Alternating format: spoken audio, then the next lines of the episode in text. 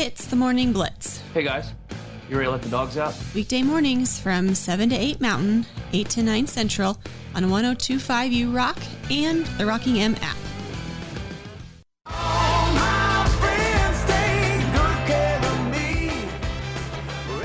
Continuing on a Tuesday show, glad you're with us on the Morning Blitz, no matter which way you're joining us. Last night, an overtime victory for Kansas State, 94 90 over West Virginia. Ryan Gilbert, our friend from GoPowerCat.com, kind enough to join us here. But Ryan, I tell you what, you want to make the NCAA tournament if you're Kansas State? Just get it to overtime, baby, because we're going to get a win. right? Jerome Tang continues uh, to be unbeaten on in his overtime games at Kansas State, and boy, there's really no explaining that uh, remarkable number for for Jerome Tang. But Russ, I appreciate you having me on, man. Hey, uh, okay, let's let's just get into that. I mean, why is Jerome Tang and Kansas State so good in overtime? Why is that happening? Well, if you really do want an answer, um, they call it five to grind, something they practice every day in the in the facility, and so it simulates the late game scenario, the situation, um, and it's obviously paying dividends. It's working for this team. You know, they they say that they they pump in crowd noise in practice. They do all those things um, to try to you know replicate what the last five minutes of a game is going to be like. And so uh, I think also when you've been in an overtime game just once or twice and you win it, I think you start to build that sense of confidence. And it's sort of a snowball effect, right? Every overtime game you win, you kind of just know that you know, hey, been there, done that. And so the K State stays calm, they stay poised, uh, they don't try to do too much in overtime. They let the game come to them. When other teams maybe try to you know force things up when when things go to overtime. So you know, K State's got a mature group. Obviously, there's been some losses on the year. It hasn't been a perfect year. There's some weaknesses on this team, but there's one thing that's for certain, Ross. They do not panic uh, when that final buzzer sounds in regulation. And that game's still tied. No, they absolutely do not. What happened in the second half? Up 25, complete meltdown. What happened in that meltdown? I think deep down, Jerome Tang might tell you his team let his foot off the gas. Um, there's no question. I think that might be human. You know, humans do that, right? When you're up by 25 points and uh, you feel like you're going to cruise to a victory, right? You put on cruise control. Uh, but credit to West Virginia, the Mountaineers did not give up in this game. Uh, you know, Josh Eilert, the head coach, was outspoken about kind of how his team wasn't very, maybe motivated in the first half, but after halftime they came out with more of a chip on their shoulder and played together and took advantage of that opportunity they had. So, you know, K State, it just kind of felt like okay, you know, West Virginia's got it down to 17. Okay, K State's going to get a big bucket here and, and you know ruin their chances, right? Okay, it didn't happen.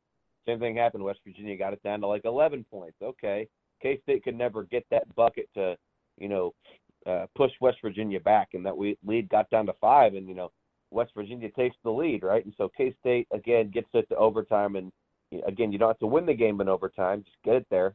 or excuse me, you don't have to win the game in regulation, just get it to overtime, and that's obviously what K State did. But I think to answer your question, K State probably took its foot off the gas a little bit, but those shots were falling in the first half. Okay, Ross, this was the tale of two halves. In that first half, K State shot over 50% from beyond the arc. Um, in the second half, those numbers dropped back significantly. So maybe you kind of live and die by the three, and that's a good example of that from this game. Was this the best three point shooting game of the season for Kansas State? You would know. Oh, percentage wise, I'm not sure. I think maybe in the first half, that was probably the best half K State had. But those numbers came back down to the mean a little bit in the second half. And so it was nice. You know, Tylor Perry got going early. Dai Dai Ames was cooking. And so it was great to see those guys um, in the first half. But, you know, Cam Carter's probably still in a slump. You know, everybody kind of took a step back in the second half before rising up in overtime. So I, I would I don't I don't know the number, Ross. I should know, but I doubt it. I doubt it. Uh, once again, our guest is Ryan Gilbert of GoPowerCat.com. Kansas State winning in overtime 94 90 over West Virginia. Had a huge lead at halftime, blew it, gets into overtime where they remain unbeaten underneath Jerome Tang. Was that the best game of the season for Tylor Perry? I mean, 29 points, six assists, but the me was it was 29 points on 7 to 12 shooting. Was it his best game? Well, that was a season high. So in that regard, yes. I do know that fact, but I don't know, man. I mean, it's tough to like I think Tylor Perry and you know, K-State overall had a much better game against BYU on Saturday. You know, BYU is a much better opponent. K-State beat them by 10 points. you know, West Virginia. Let's be honest here, Ross. I know Jerome Tang said that that's a team that's capable of beating anybody in the country, but West Virginia is like nine and what they're nine and nineteen now after the loss, right? They're they're not a good team, and they're not in a good situation with the interim coach. And I think Josh Eilert's a great human being, um, you know, but he's just he's not a head coach, right? He's not um, the coaching staff that he put together, right? So West Virginia is not that good of a team, and so with all due respect, K State should have blown out West Virginia. You know, they should have been up by 25 points. They were. They should have, you know, held that 25 point lead, and they did not. So I, I don't want to say this was the best game of the year for anybody, including Tylor Perry.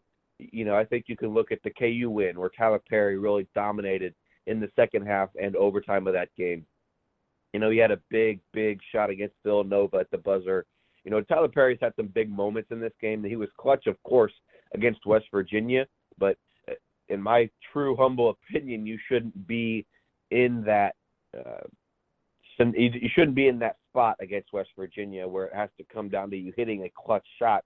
You should have, you know, built upon that 25 point lead and put West Virginia in a coffin when he had the chance, and obviously K State didn't do so. So a, a good game from Tylor Perry. Was it his best game? No.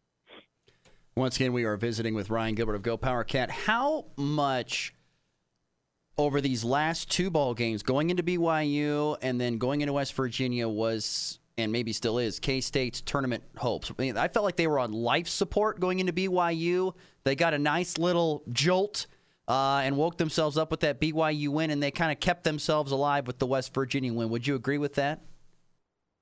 Yeah, I think that's fair. Um, I think heading into this last five game stretch, which of course started with BYU, um, I think winning four or five, no matter how you get it, if you win four or five, you're right back on the bubble. You know, depending on the other teams on the bubble, maybe you're the last team in, the first team out, but you win four of your last five, and K State's off to a 2 0 start in those games, you've got a true chance. And it might come down to winning a game in Kansas City in the Big 12 tournament, but uh, it, you know, K State's back on it. I haven't checked Joe Lunardi's bracketology as of this morning, but um, the one thing that does scare me for Kansas State is their non-conference. You know, the loss to USC that they had is just awful now. Miami's not a good team anymore. That's not a good loss. And you lose to Nebraska. They're a bubble team, right? But the wins. So, you know, Wichita State, that was one that you might think, okay, that's got a chance. You know, Wichita State's not good. Villanova and Providence, those are two bubble teams right now. But at the time you beat them, you know, you thought that those were NCAA tournament locks, right? So K State's non-conference strength of schedules in like the 200s in, in terms of the rankings, and so you're kind of relying on the you know the committee putting more of a focus on your Big 12 record, what you did against these quality Big 12 teams, because without a doubt the Big 12 is the best conference in the country. So if you're K State, you're hoping that that 18 game sample size means more than maybe the poor non-conference. And I'm not you know putting blame on Kansas State. They put some you know marquee programs on that schedule. You know, it's just unfortunate for Kansas State that those you know programs weren't as good as you once thought. So I think if you go for your last five here to end out the regular season, you got a solid shot. But again, you might have to do some work in um, in Kansas City. But I mean, you play the way you played against BYU, you're going to go it in five. You play the way you played uh, against West Virginia, you're going to win. And in the first half against West Virginia, you're going to win four of your last five. If you play the way you played in the second half against West Virginia, Ross, you're going to be lucky even pick up another win. So K State's capable. They just got to find that consistency for a full 40 minutes. Call your shot. What do they do out of these last three? Man, I I hate to. I don't want to be a homer. I really don't. But I think I'm buy, I'm buying into what Case. You know, Jerome Tang, Tylor Perry, they've been, all been outspoken about their belief. So I think K State picks up a win at Cincinnati. Um, there's no. I'm not going to be crazy and say that K State's going to win at KU. So that's an automatic loss. You're going to lose on the road at KU, and in, a, essentially a must-win game to close out the regular season. I think K-State finds a way against Iowa State, so uh, at home. So I think they can win four or five. I really do. Um, and this is, you know, Jerome Tang's always been outspoken about peaking in March, peaking at the right time, and you kind of get the sense that okay, the pieces are starting to come together. You know, when K-State had lost seven of its last eight, the Wildcats weren't making wholesale changes. They were just trying to tweak some minor things here and there. You know, get a get a few extra possessions in the game, which can mean the difference in those tight ball games. And you know, I think they've started to make those tweaks, those those adjustments, and so it seems like things are coming together here. Now, I I wouldn't be shocked if K State goes out and loses three in a row. I really wouldn't be, but I mean, it's now or never for this team. You know, Tylor Perry, he knows this NCAA tournament. Um, you know, dreams rely on these last couple of games, and he's been outspoken about it. Everybody's been outspoken about their goal of not only making the NCAA tournament, but before the season, Ross, they were talking about getting to Phoenix to the Final Four. And so, um, you know, they've they've got a chip on their shoulder here with something to prove. So I think K State can win two of the next three. I really do. Okay, we'll get you out of here on this in 60 seconds. How many teams do you think make the tournament from the Big 12 as it sit here right now? Man, that's a tough question. I know that it's it's different now. Okay, you look at the Big 12 and the numbers from the past years. That's honestly apples to, apples to oranges here because the Big 12 now got 14 teams in it, right? Back in the 10 team, you know, Big 12, you can get eight teams in, right? You can go eight and 10 in the Big 12, have eight teams go in and, and get in. But now I just don't know how to answer that question. I would probably say nine teams though would be my my best guess, Ross. But could be more, could be less. We just don't know how this committee is going to do the Big 12 with with uh, with more teams in it. It's a valid point. He is Ryan Gilbert of GoPowerCat.com. Ryan, thank you so much, my friend. Great stuff, and uh, we'll be talking to you down the road. Yes, sir, Ross. Thank you. Once again, great stuff from Ryan Gilbert, uh, our crack research team of Christian Peck Dimmitt in on it. Uh, according to Joe Lunardi, he uh, Kansas State has moved into the next four out, so they are what like eight, seven, eight deep off from off the bubble. I considering I, where they were where at, I sit right big deal. I was looking at bracket matrix and Kansas Mm. State is only on one bracket out of like the hundreds of brackets they put on. Look, it- it's if I'm calling my shot right now, I still think it's an NIT team at this point in time. That's it's Mm. no offense to Kansas State or anything the fans. I just think it's an NIT team. Watching them play, it looks like a good NIT team. Just don't know. I we'll see. Uh, no doubt you got to win two out of the next three. No doubt about that. And you're probably going to have to win two in Kansas City, at least two, to put yourself in a Yeah, decent spot. probably. That's where you're probably going to It sit. And even then, you still might be sitting on the edge because there's going to be some bid stealers. And right now, Yeah. you're 71st in KenPom. You got some work to do. There is some work No, to be you're not done. wrong.